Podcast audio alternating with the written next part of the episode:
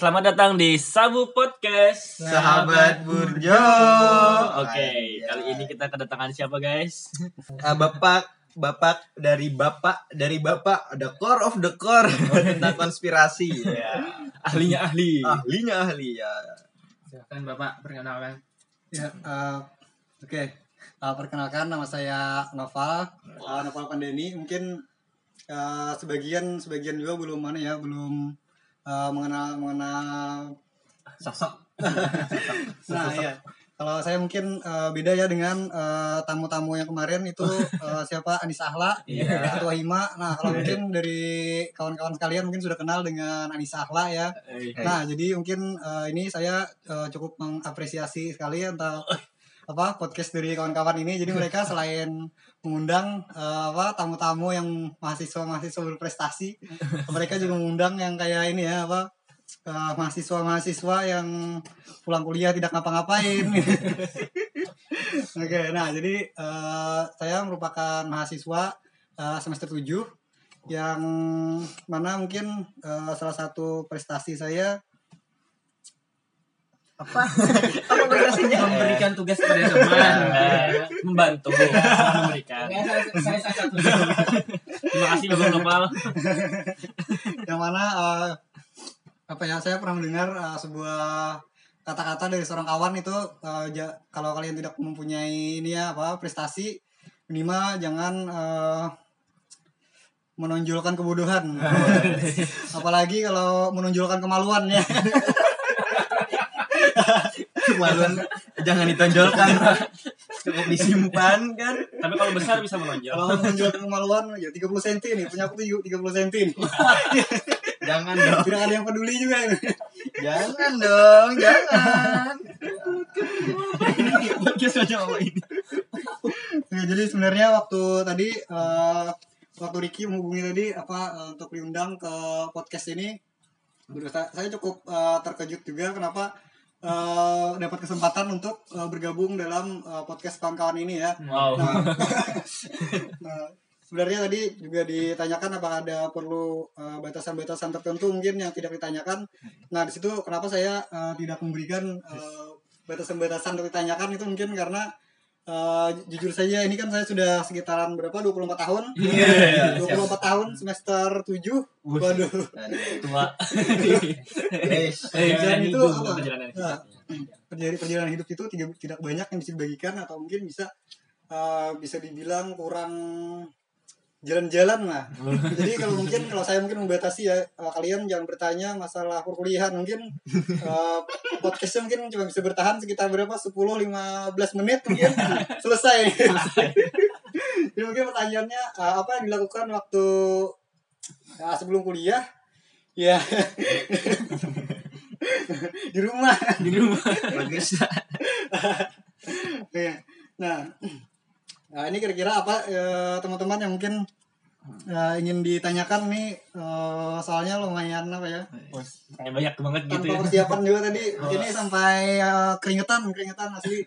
Dan sejujurnya saya orangnya itu eh, apa ya sangat jarang berkomunikasi dengan orang lain. Ya, introvert, introvert. orang introvert. saya atau Introvert. ini sampai ini nah Hawa-hawanya hawanya susah komunikasi gitu lah susah komunikasi. komunikasi jadi mungkin untuk podcast podcast seperti ini saya mungkin tidak eh, menyangka bisa dapat undangan untuk eh, melakukan ini ya Recording. Recording. recording bersama kawan-kawan ini waduh mungkin eh, Sebuah pengalaman yang luar biasa ya. Iya, jadi waktu itu saya bertanya, ini ada naskahnya kali ini? Ki, ada naskahnya kali Ki? Karena kan eh, saya ingat waktu pertama kali eh, berbicara di depan orang waktu SMA itu sudah lama sekali. Lama sekali. Perasaan lu tadi. Ya. Awal kuliah kan. Waktu kuliah mungkin ya Mungkin ada ya pengalaman waktu waktu itu kan ditunjuk pakai jadi jadi jadi waktu kuliah, ya waktu kuliah waktu SMA itu disuruh untuk eh, berbicara di depan ini ya teman-teman SMA itu sudah setengah jalan dan itu lupa lupa dengan apa yang mau dibicarakan untuknya ada naskahnya kemarin jadi udah setengah jalan bukan naskah aduh astaga itu Aduh. malu Aduh. Jadi di sini kita tidak menggunakan naskah apa jadi Iya. kita apa yang dipikirkan itu yang dikeluarkan. Jadi eh, Ngobrol santai. kita ngobrol santai sharing. Nah, jadi eh, kenapa kami mengundang Bapak Nopal? Nah, karena eh, lingkup kami ini cukup luas gitu. Nah, jadi eh, kita eh, minggu kemarin kita itu berbicara tentang eh, mahasiswa yang sangat ideal lah bisa dibilang aktif organisasi, terus itu aktif di akademik. Nah, Nilai bagus. nilai bagus. Jadi eh, sekarang kita kami mengundang saudara Nopal untuk berbagi eh, cerita inspiratifnya Nah, Dari kisah sisi mas dari sisi lainnya. Nah, jadi mungkin Sisi lain mahasiswa ya. orang memandang eh, apa namanya dunia perkuliahan. Bukan. Orang memandang eh, mahasiswa kupu-kupu itu eh, negatif lah. Mungkin ngapain eh, kuliah kalau organisasinya nggak ada gitu Iya. ngapain kuliah kalau ilmunya cuma di akademis? Nah mungkin di sini kita eh, melihat bagaimana sosok Nopal dengan ah, dengan Keseharian. kesehariannya gitu Eh, berbicara tadi tentang mahasiswa bisa diperkenalkan ya ah diperkenalkan bisa diceritakan Hmm. mulai dari memutuskan untuk menjadi mahasiswa untuk Iya. masuk ke kampus seperti apa babang Masuk kan ya untuk masuk kuliah. Oke. Nah, jadi waktu itu sebenarnya untuk eh, melanjutkan pendidikan ke apa perguruan tinggi itu memang waktu saya SMA belum ada rencana sama sekali nah jadi untuk eh, kenapa eh, memilih untuk kuliah itu Mm-mm. waduh itu bener-bener kayak suatu kebetulan gitu. Jadi belum ada persiapan. Bahkan eh, semalam waktu masuk itu sempat bertanya ini orang kuliah itu kayak apa? Itu nah belajarnya kayak- kayak apa itu belajarnya kayak nah jadi ya eh, belum ada belum ada persiapan waktu itu untuk apa eh, mengikuti perkuliahan kayak jadi mahasiswa. Itu kada bener-bener kada kebayang ya nah mungkin eh, bayangannya waktu SMA dulu tuh lulu- lulus SMA Mm-mm. jadi petani gitu. Aja udah mulia sekali mulia. Mulia sekali. Dan tapi ya eh, alhamdulillah dari situ eh, mungkin eh, Tuhan berkata lain dan eh, tiba-tiba langsung ada kesempatan untuk eh, melanjutkan ke perguruan tinggi. Nah dari situ sendiri eh, sebenarnya eh, waktu masuk kuliah itu yang benar-benar apa ya eh, persiapan kadada mungkin dari dari situ yang mempengaruhi dari ini nih apa eh, kada tidak ingin merasa tidak ingin merasa itu ya apa kayak terbebani dan segala macam. Ya, karena sejak awal masuk itu sendiri sudah apa ya menetap, menetapkan bahwa ini kayak tujuan ini jadi kayak berat benar setelah itu. Eh, apalagi kan setelah kita masuk ke perkuliahan kan jadi jadi jadi mahasiswa kan awal, awalnya dari dari siswa biasa itu jadi mahasiswa aduh. Jadi untuk dan eh, juga kemarin itu waktu sekolah di tadahi karena sama pihak-pihak kayak guru-guru itu bahwa eh apalagi kan kalau nya mungkin nih kalau nggak ada sanggup kayak itu kalau nggak ada sanggup ini eh, jadi tujuannya itu utamanya itu lulus kuliah aja. Tujuannya itu lulus kuliah dapat gelar S1 kayak gitu. Jadi kalau nya soalnya kan dari kami juga kayak ini kan di kalau orang yang kuliahnya eh, lawas selama selama selesai lama itu kayak terkenal bener ya nah gila kenapa jadi nah jadi soalnya jadi perbincangan gitu. Jadi tetangga. jadi, jadi kan supaya menghindari itu kan jadi eh, kalau untuk saat ini kenapa saya tidak mengikuti eh, organisasi apa apa itu karena memang eh, tujuan tujuan saya sendiri yakni untuk eh, menyelesaikan perkuliahan mendapatkan gelar S1 itu dulu karena jadi eh, untuk saat ini untuk apa jadi seluruh tenaga itu dicurahkan untuk itu aja karena Yang penting jadi lulus. iya jadi ya, yang penting lulus. Aduh. Oke, jadi mungkin eh, ini bisa saya harapkan ya menjadi eh, contoh bagi kawan-kawan juga mungkin. Nanti eh, sebenarnya saya tidak menganggap bahwa ini nih sesuatu yang salah gitu. Eh, tidak mengikuti organisasi mungkin. Eh, tidak mendapatkan pengalaman plusnya itu eh, menurut saya untuk tujuan tujuan hidup seseorang masing-masing orang itu kan apa ya ada Berbeda, berbeda. ya beda ya anunya tujuan tujuan hidupnya itu berbeda nah apa terus ada standarnya itu standar berhasilnya itu apa karena Iya, benar. Eh, beda-beda kan gitu nah jadi kalau hanya untuk saya sendiri eh, menurut saya keberhasilan dalam hidup itu adalah ketika kita eh, menikmati hidup tersebut. Nah, jadi kalau apa ya mungkin kita bisa saja kita mungkin mengikuti kayak apa ya mungkin kalau orang yang biasa itu kan ada standar hidupnya bahwa kita harus eh, mencapai ini sampai di titik ini gitu. Nah tapi kalau menurut saya sendiri kalau ya kita ber- apa menjalani itu nah tapi kita tidak tidak bahagia ya, nah itu ya kayak beban.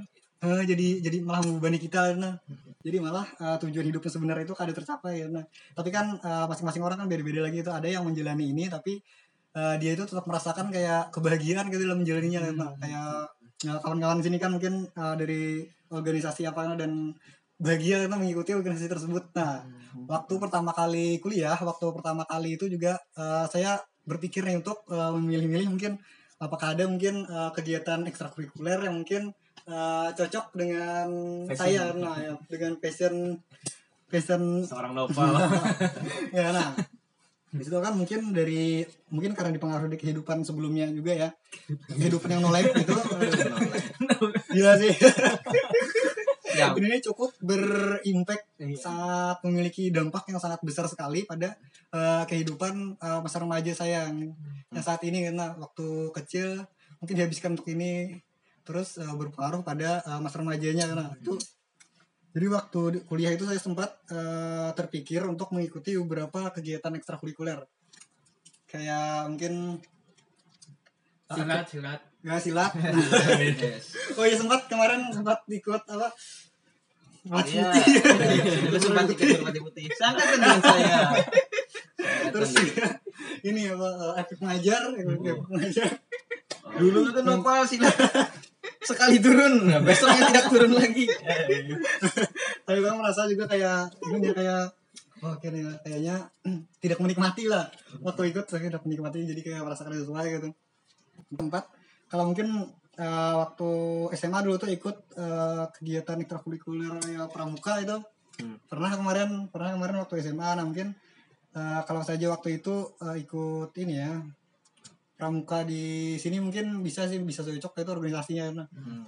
karena uh, sudah apa sudah pernah mengikuti kegiatan itu dan terbukti bahwa itu uh, co- cocok karena dengan saya gitu. Hmm.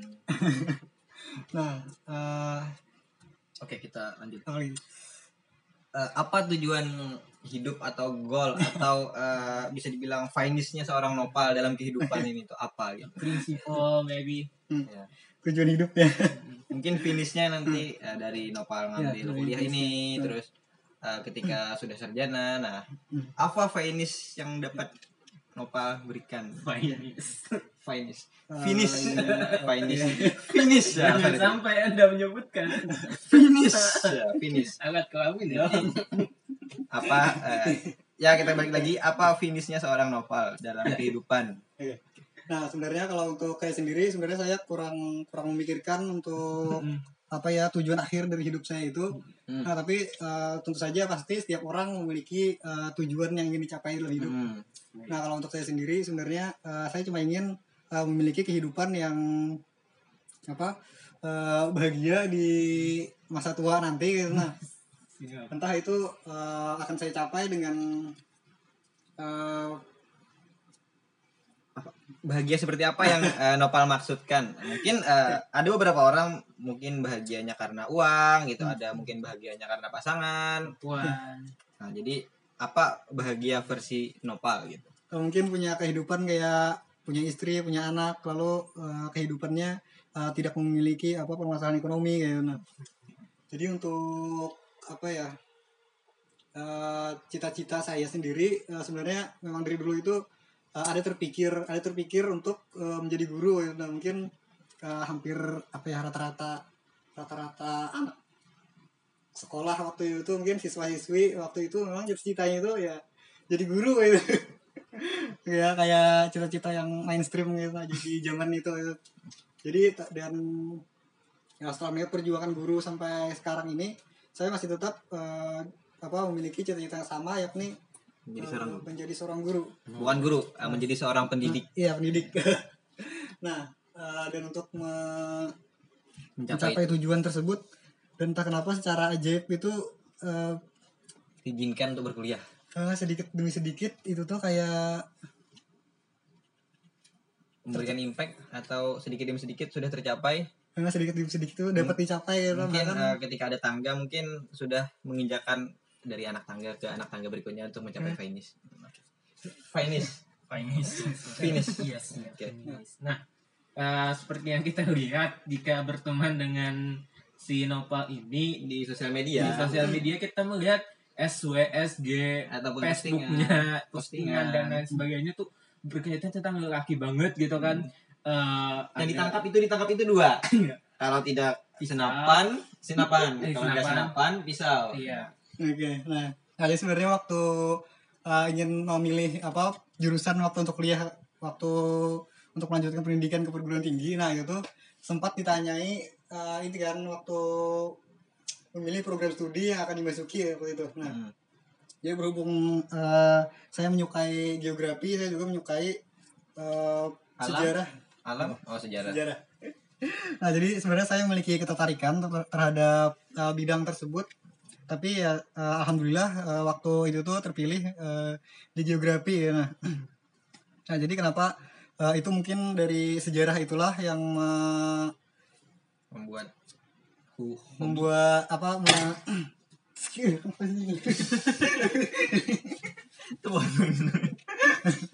kita kan sambil bicara hobi juga. Langsung berbicara saudara. Bisa bicara bisa aja. Ada bapak juga peng. Nah, boleh boleh boleh. Kenapa jadi ketujuh pisau lawan itu senapan gitu nah. Kan kesehari- keseharian Pian tuh kan berkaitan dengan senapan non pisau tuh. kalau nya ini ya kalau nya pisau mungkin karena saya sendiri berasal dari apa ya, di kampung kayak gitu jadi kan kayak ada apa eh, pisau itu merupakan kayak hal-hal yang tradisional itu loh jadi ada Ada ah, dulu seni. itu kan HP ke dada itu jadi gitu mencari hobi di hal-hal lain nah. dan eh, saya sendiri eh, dan beberapa kawan saya sebenarnya memiliki ketertarikan di bidang itu kayak pisau itu kayak kayak kayak kayak ada Daya tarik. seninya gitu, Daya nah. tariknya ya dia tariknya terhadap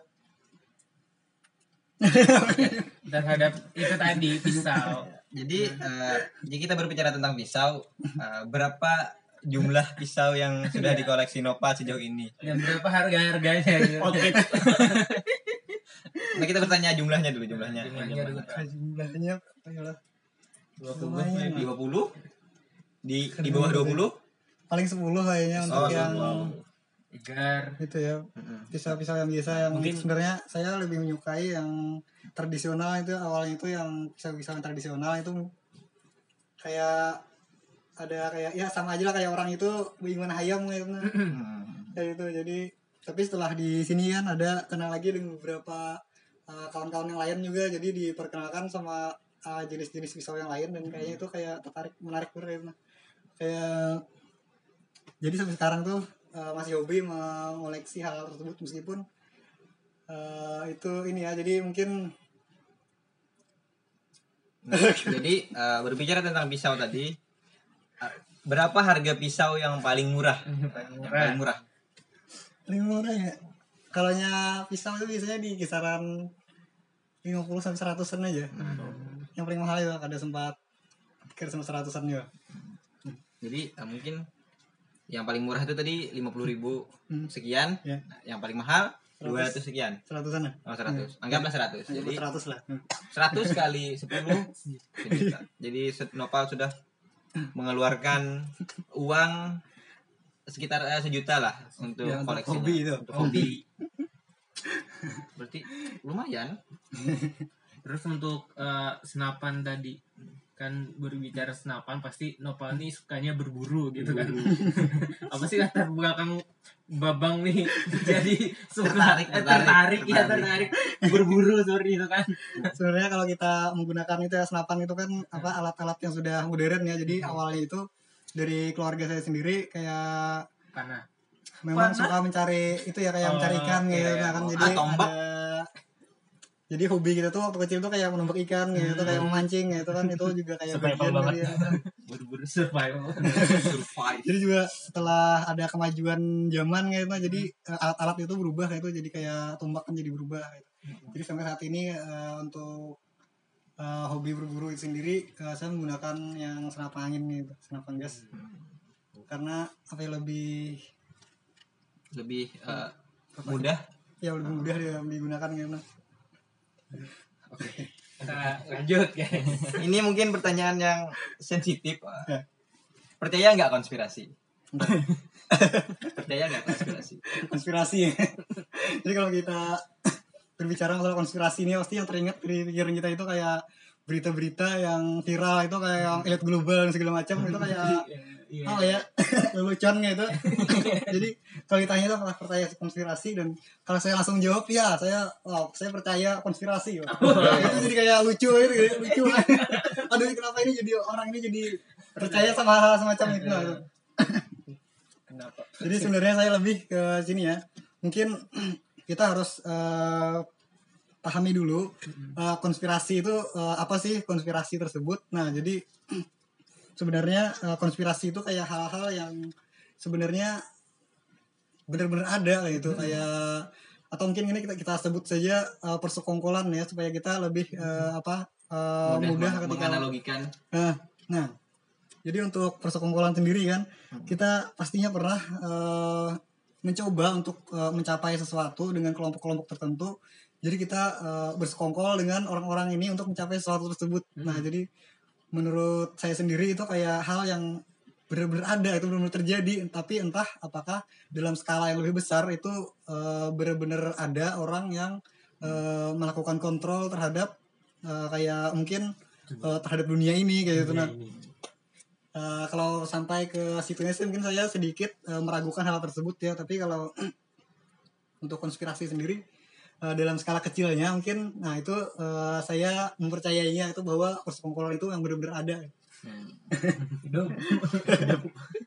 nah kan Nova ini juga terkenal dengan bacaan-bacaannya yang Hmm. eh, luar biasa seperti itu Sangat unik sangat unik. Dia berbicara tentang perang dunia ke satu dua perang Eropa. Nah kan otomatis wawasan beliau ini sangat luar biasa seperti itu kan. Hmm. pastinya eh, konspirasi-konspirasi dan juga dibarengkan dikombinasikan dengan buku-buku bacaannya jadi terlihat nyata seperti itu ya Ditambah hobi beliau.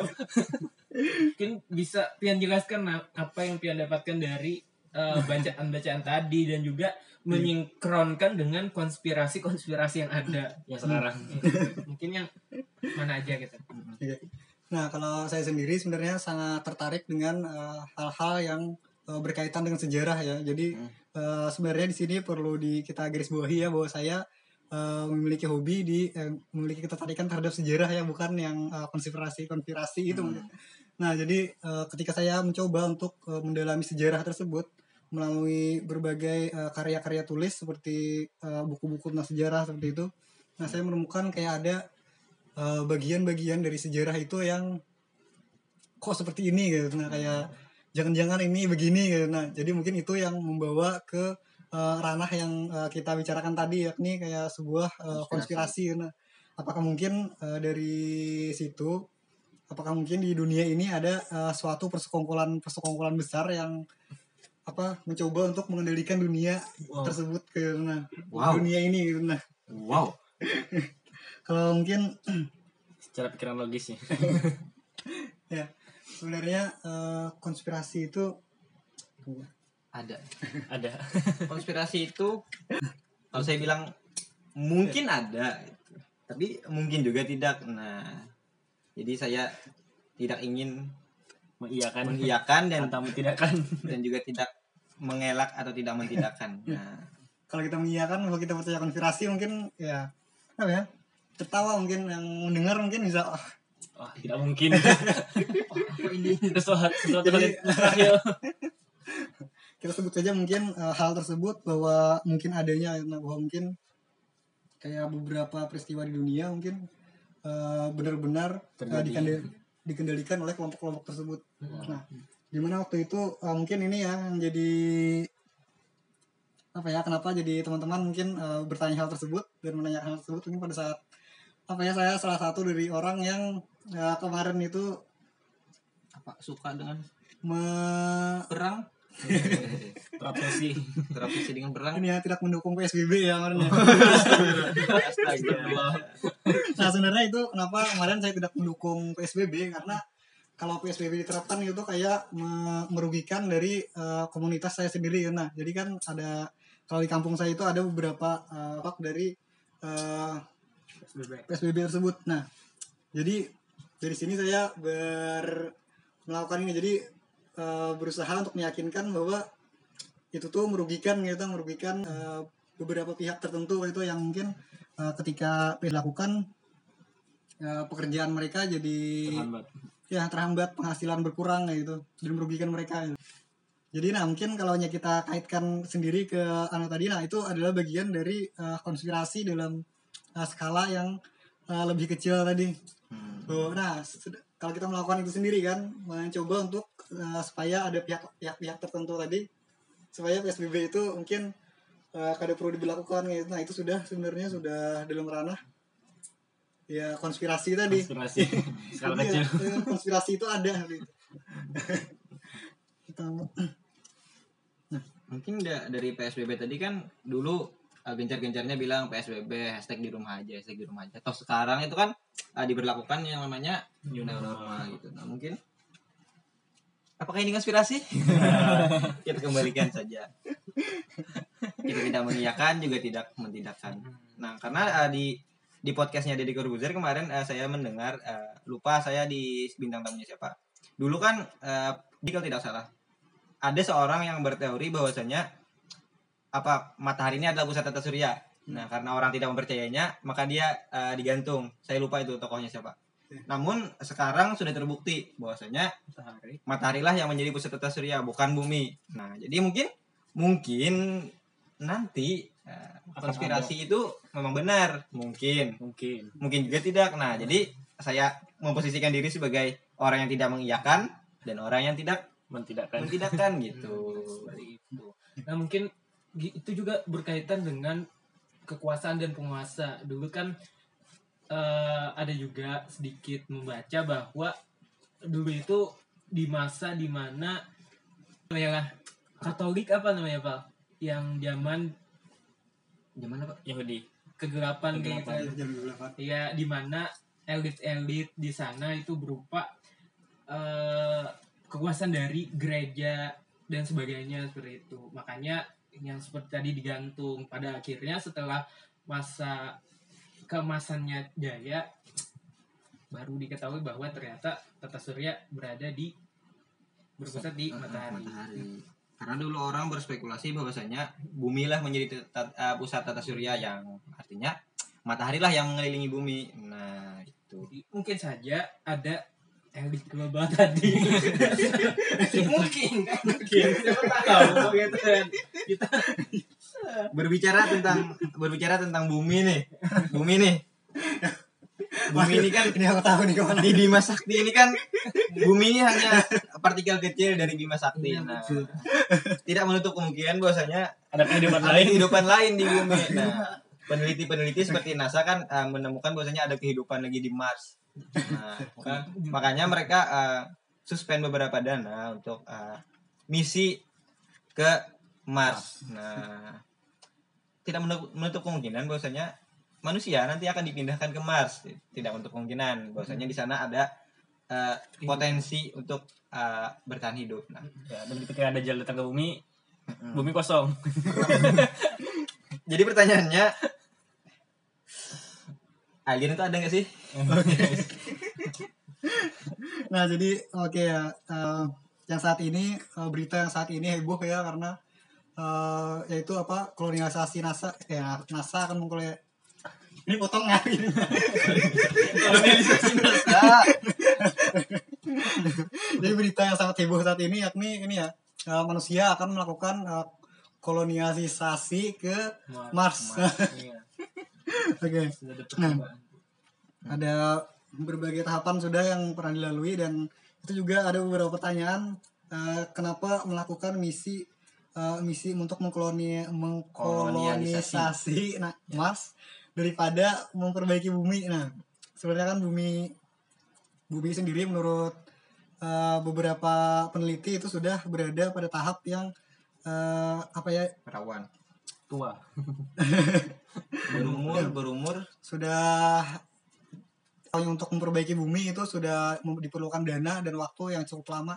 Nah, jadi lebih lama dan lebih banyak eh, sumber daya yang akan ter yang akan dikeluarkan daripada melakukan perjalanan ke luar angkasa. Nah, mungkin eh, dan dari sini pula ada beberapa pertanyaan eh, mengenai eh, kehidupan-kehidupan lain di luar angkasa. Nah, berbeda dengan eh, teori-teori konspirasi tadi di mana eh, kita mengatakan bahwa mungkin ya itu mungkin kan. Eh, saya eh, mungkin saya saya percaya tapi tapi kalau untuk eh, kehidupan kehidupan lain di luar angkasa eh, saya benar-benar percaya bahwa eh, ada sesuatu di luar sana yang mungkin eh, belum kita ketahui gitu nah karena eh, sains sendiri kan eh, sains sendiri itu eh, sesuatu yang mungkin eh, bisa berubah-ubah bukan kenyata bukan apa eh, kenyataan bukan sesuatu yang mutlak seperti itu nah.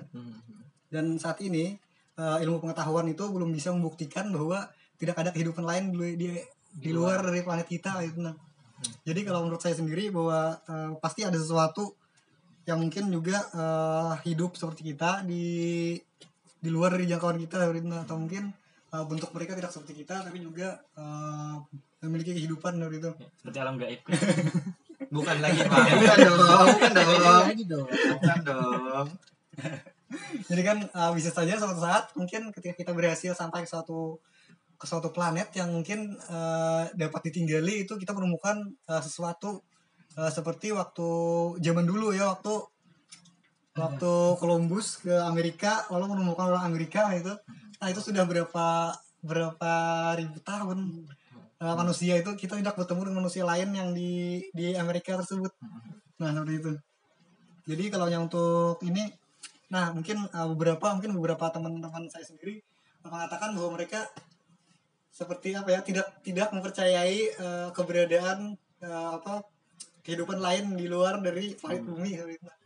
Uh, pernyataan seperti itu mungkin menurut kalau menurut saya lebih apa sangat apa ya sangat egois lah kita kita ini kan kayak yang kita tahu itu kita kayak seperti mengambil satu Sendok. satu sendok air Air. di lautan terus kita mengatakan bahwa di Sendok Nggak, di dalam sendok di dalam sendok kita tidak ada hiu. tidak ada hiu ya. nah itu tidak ada hiu di tidak ada hiu di lautan karena tidak ada hiu di dalam sendoknya tadi jadi kayak apa ya pemikiran seperti itu kayak sempit ya sempit benar gitu nah, kayak Hmm. sedangkan eh, kita sendiri belum melakukan eh, penjelajahan angkasa dan saat ini untuk eh, penginderaan jauh sendiri eh, sampai mana sudahnya tuh melakukan apa ya eh, eksplorasi menggunakan penginderaan jauh keluar angkasa gitu nah. luar biasa jadi sempat sempat juga kemarin itu ada beberapa uh, ada seorang teman ada seorang teman yang mengatakan seperti ini ke mendm mendm saya waktu itu. Apa katanya, Pak, katanya? ada ya Novel ini nih tetanggaku ada melihat alien. Tadi ada ketemu alien ada melihat UFO ayo jadi aku tuh kan langsung kayak ah ada mungkin lah itu. Jadi waktu itu aku eh, saya menjawab bahwa oh benarkah? Oh, mungkin saja mungkin saja itu benar-benar alien lah gitu nah, jadi kan karena eh, saya cukup eh, mempercayai akan hal tersebut jadi mungkin eh, memang ada sesuatu mungkin eh, kehidupan ada kehidupan kehidupan tadi di luar anu ini. Jadi eh, kembali lagi ke kisah tadi katanya eh, di suatu tempat di hulu sungai selatan itu ada Sungai eh tengah pak. Sungai tengah atau Iya. selatan? Tengah Tengah, tengah, tengah. ada ibu-ibu yang bertemu sesuatu makhluk yang aneh ini tidak seperti manusia gitu ya, katanya. tidak menyerupai manusia. Jadi eh, jadi saya langsung aja mengatakan bahwa oke mungkin itu mungkin itu alien mungkin itu makhluk asing gitu. Tapi kan karena kembali kan karena eh, masyarakat kita eh, sangat mempercayai kayak apa hal-hal yang supranatural gitu. Jadi kalau ya dari masyarakat sekitar mungkin mengatakan bahwa itu eh, terkait dengan eh, Alam gaib. ya alam-alam seperti itu alam-alam gaib seperti itu padahal itu alien padahal kan ya bisa aja ya nah bisa aja eh, ada suatu bentuk kehidupan mungkin eh, yang mencoba untuk eh, berkomunikasi dengan kita atau cuma sekedar melakukan observasi terhadap Observasi. kita, ya. Observasi. Ada apa enggak di Ada apa di Larabai? mungkin ya penasaran kita aja bagaimana sih cara membuat apa berapa untuk produk inovasi baru di alam mereka. wow. Namun eh, berbicara tentang eh, apa tadi namanya alien, nah tahu nggak sih? Eh, tahu nggak sih? Eh, NASA baru-baru ini meluncurkan footage bahwasanya mereka menemukan UFO. Pernah dengar beritanya nggak? belum Aduh, nanti cari. Ini nih eh, cukup menarik karena eh, itu merupakan footage lama. Kalau tidak salah itu 2008 gitu. Nah, Oh. mereka itu menemukan eh, apa namanya tadi? pergerakan atau footage dari UFO tadi 2008 lupa pokoknya sekitaran 2008 sekitar itu nah baru eh, akhir-akhir ini dua tahun ke belakang kalau tidak salah baru di apa namanya divalidasi bahwasanya itu memang benar-benar UFO nah mungkin eh, dari situ tidak menutup kemungkinan itu tuh memang ada gitu. Hmm, nah ada gitu. Kalau mungkin dengan semakin berkembangnya teknologi sekarang ya lalu ada pemberitaan bahwa mungkin NASA menemukan apa kehidupan lain di planet lain atau mungkin manusia melakukan kontak dengan kehidupan lain Eh, saya mungkin tidak akan eh, terkejut lagi bahwa oh ya oh jadi benar seperti itu mungkin eh, tanggapan saya biasa-biasa aja bahwa Bisa bisa. nah kan? Nah. Nah, lo, jujur loh. Ayo lo ayo Mungkin malah- jadi mungkin yang membuat saya terkejut itu mungkin eh, kayak mungkin teman-teman mungkin yang karena apa ya eh, kehidupan lain ini berbeda dengan apa yang kita kayak hantu-hantu itu berbeda gitu. Nah yang UFO ini eh, objek yang tidak kita kenal ini berbeda dengan kayak kisah-kisah hantu kisah-kisah mungkin yang dulu-dulu diceritakan oleh nenek moyang kita untuk menakut-nakuti anak-anak mereka gitu. Beda ini nih seperti kayak sesuatu yang kayak dikit bener lagi gitu nah kalau membuktikan gitu. Nah Oh, mungkin yang membuat aku terkejut mungkin nanti eh, bahwa ada kawan-kawan ya aku udah percaya bahwa ada semacam ini gitu. Mungkin eh, teman-teman sesama apa ya akademisi gitu terus udah mempercayai eh, keberadaan alien mungkin aduh itu itu yang membuat aku terkejut gitu. Kenapa kalian tidak percaya gitu? Mungkin di sini eh, ada yang ada percaya kan nah Itu kalau alien. kalau ditanyakan tentang alien saya kembali lagi mengambil sikap kayak tadi apakah percaya? Jawaban saya cuma satu. Mungkin saja. Mungkin. Mungkin saja. Kan sekarang mungkin eh, tidak ada nih. Hmm. jadi teman-teman yang mungkin tidak percaya menjawab tidak ada atau tidak percaya benar untuk sekarang. Nah tidak tahu 10 atau 20 tahun ke Hmm. depan eh, teknologi semakin berkembang ada menemukan. Nah Hmm. itu tidak menutup kemungkinan. Jadi eh, saya menjawab mungkin saja. Mungkin ada mungkin. tidak. Nah jadi mungkin saja Nah, mungkin ini pertanyaan yang sering eh, timbul dari orang-orang yang mungkin eh, skeptis atau bahkan eh, tidak percaya akan keberadaan eh, mereka ini. Mau pertanyaan ini seperti ini. Kartu buat ya.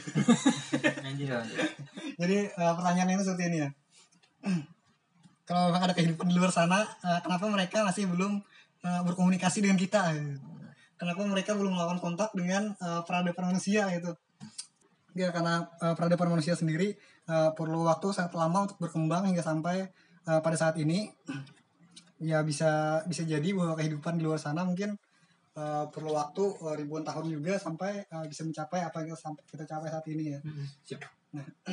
sebelum menutup podcast kita pada hari ini nah, mungkin eh, Nopal bisa memberikan sepatah dua patah kata. Mungkin bisa dari eh, konspirasi tadi atau dalam dunia akademisi nah, mungkin eh, atau yang lainnya hobi gitu ya, silakan Oke. Jadi di sini saya eh, memiliki pesannya. Jadi eh, awalnya ini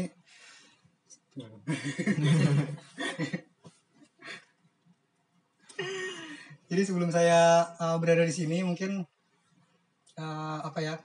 Saya sebenarnya tidak pernah menyesali eh, apa yang sudah dilewati saat ini ya karena mungkin tanpa pengorbanan-pengorbanan tersebut ya saya mungkin tidak akan sampai ke sini ya begitu nah dan orang-orang eh, seperti orang tua saya seperti itu eh, selalu berpesan bahwa mungkin ya mungkin ini yang ingin saya sampaikan kepada kalian karena orang saya orang tua saya selalu berpesan bahwa eh, mungkin jika kamu sudah berada di eh, posisi tertentu yang mungkin eh, lebih apa ya bisa dibilang eh, kehidupannya sudah eh, berkecukupan kayak gitu nah jangan pitih kayak itu lawan apa yang seorang eh, miliki nah dan saya menyampaikan ini karena jika suatu saat saya tidak saya tidak apa ya tidak sampai pada kesuksesan tersebut. Nah ini jadi teman-teman yang be- teman-teman yang mendengarkan ini bisa eh, menjalankan hal tersebut. Karena dari apa yang kita miliki eh, itu sebenarnya ada eh, rezeki milik eh, orang lain gitu. Nah kayak mungkin kita eh, sebenarnya saya sangat tidak ingin ketika kita banyak duit tapi kita apa ya kayak kayak banyak-banyak menabung kayak gitu sampai kita jadi jadi orang kaya ya nah. Hmm. jadi itu kayak kayak ya eh, kada kada bermanfaat gitu jadi kan kalau hanya kita sebenarnya kada apa-apa nah, kada apa-apa itu burus gitu nah, karena ya itu eh, rezeki orang juga itu paling kayak gitu Oke. Eh, mungkin untuk yang ini tadi ya eh, kuliah kalau tidak ngapa-ngapain itu mungkin eh, bagian dari hidup saya yang mungkin sangat kalau saya tidak melakukan itu mungkin apa eh, wajah saya tidak eh, sebahagia sekarang gitu. mungkin bisa saja ada atau mata atau apa mungkin gitu ya Oh. gimana kita eh, saya kalau untuk saya pribadi mungkin memprioritaskan eh, akademis kebahagiaan hidup. Kebahagiaan. Kuliah untuk bahagia. supaya mungkin eh, tidak begitu tertekan lah gitu. Mungkin karena ini pesan juga dari eh, guru saya kemarin itu eh, kalau kalian kau ikuti ya kan bisa diumpati gitu. Daripada kita tertekan gitu, gitu. terus eh, berbahagia itu karena tujuan kita hidup eh, sebenarnya bukan hanya untuk eh, mencapai kayak kayak jadi orang sugih gitu tapi ya supaya kita bahagia dalam hidup gitu. karena jadi sia-sia itu kalau kita uh, bersusah payah tapi uh, terus kita terhenti di situ uh, kita soalnya kita kan umur itu kita kan tahu itu sampai mana itu bisa hidup kan. jadi selama kita hidup itu nikmati aja hidup ya kan mantap mantap Iya.